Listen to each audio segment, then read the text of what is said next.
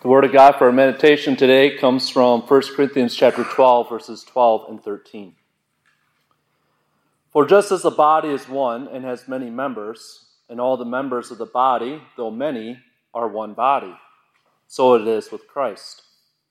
For in one spirit we were all baptized into one body, Jews or Greeks, slaves or free, and all were made to drink of one spirit. So I have a question for each of you this morning. Over your, the course of time that you've been here at Emmanuel, be it one year or even 30, have you found where you belong yet?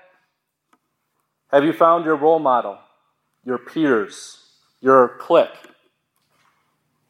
It's something that naturally occurs during your high school years, whether you realize it or not.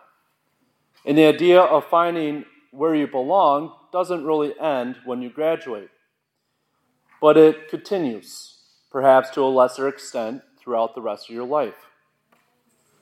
As your circumstances in life change, so also does the idea of where you belong.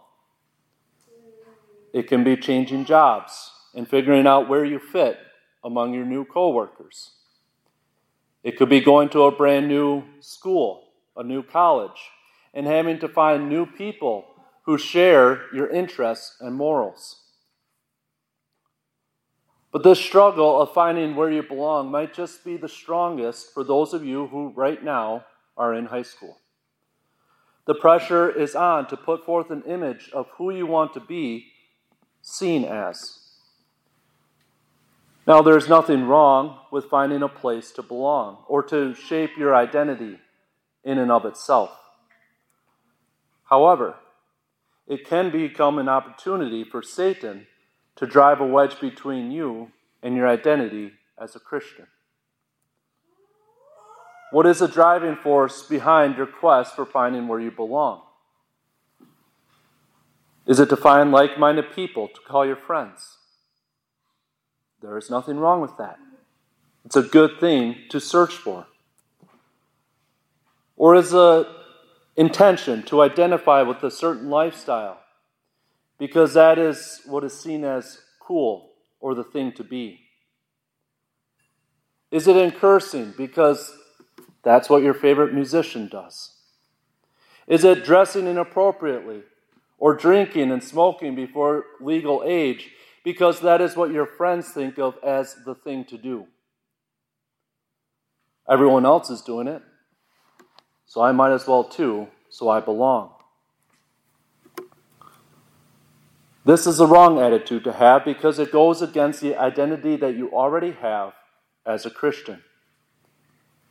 It is God who says, Obey your parents and those placed in authority over you, whether it goes along with the societal norms or not.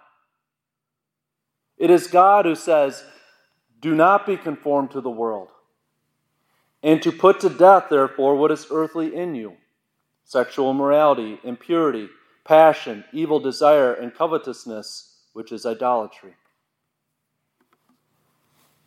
The temptation is great to conform to what the world sets up as good. Much to my own shame and regret, I fell into the same temptation. When I was in high school, I so much wanted to shed the image of being a pastor's kid because I thought my peers would look down on me or treat me differently. And that one decision led to many other decisions that most certainly were not God pleasing.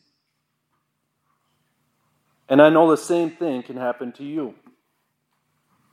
Whether you are in college or high school or later in life, the temptation is always present to hide your identity as God's child in order to blend in and become accepted by the world.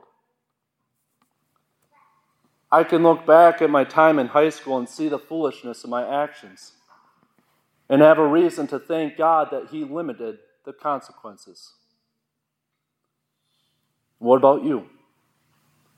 Have you fallen into the same trap?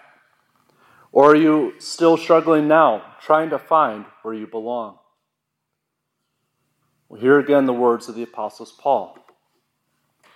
For just as a body is one and has many members, and all the members of the body, though many, are one body. So it is with Christ.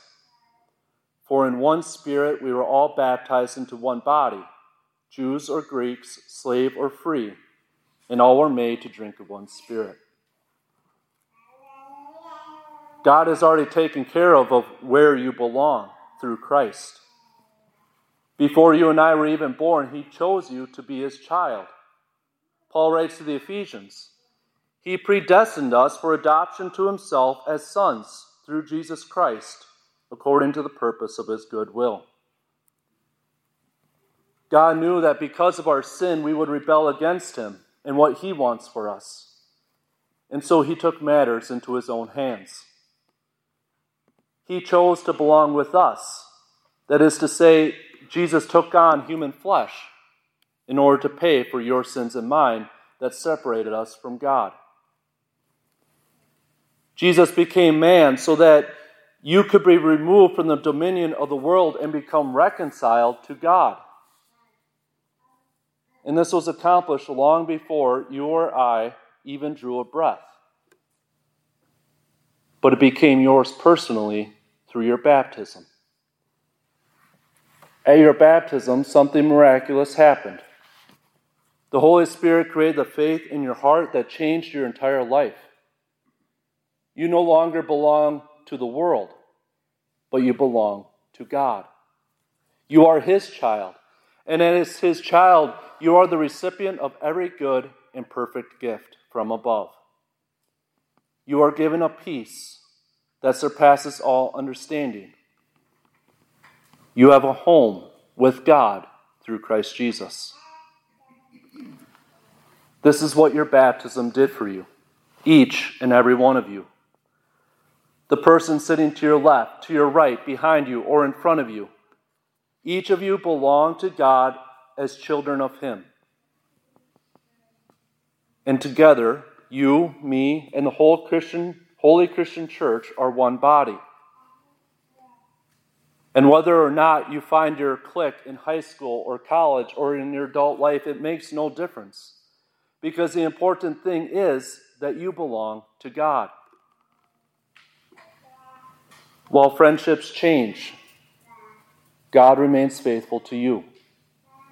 When people drift apart, God stays by your side. When betrayal happens from one you consider to be a friend, God does not and will not betray you.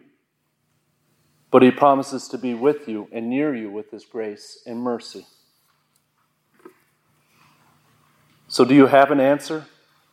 Do you know, have you found where you belong this year?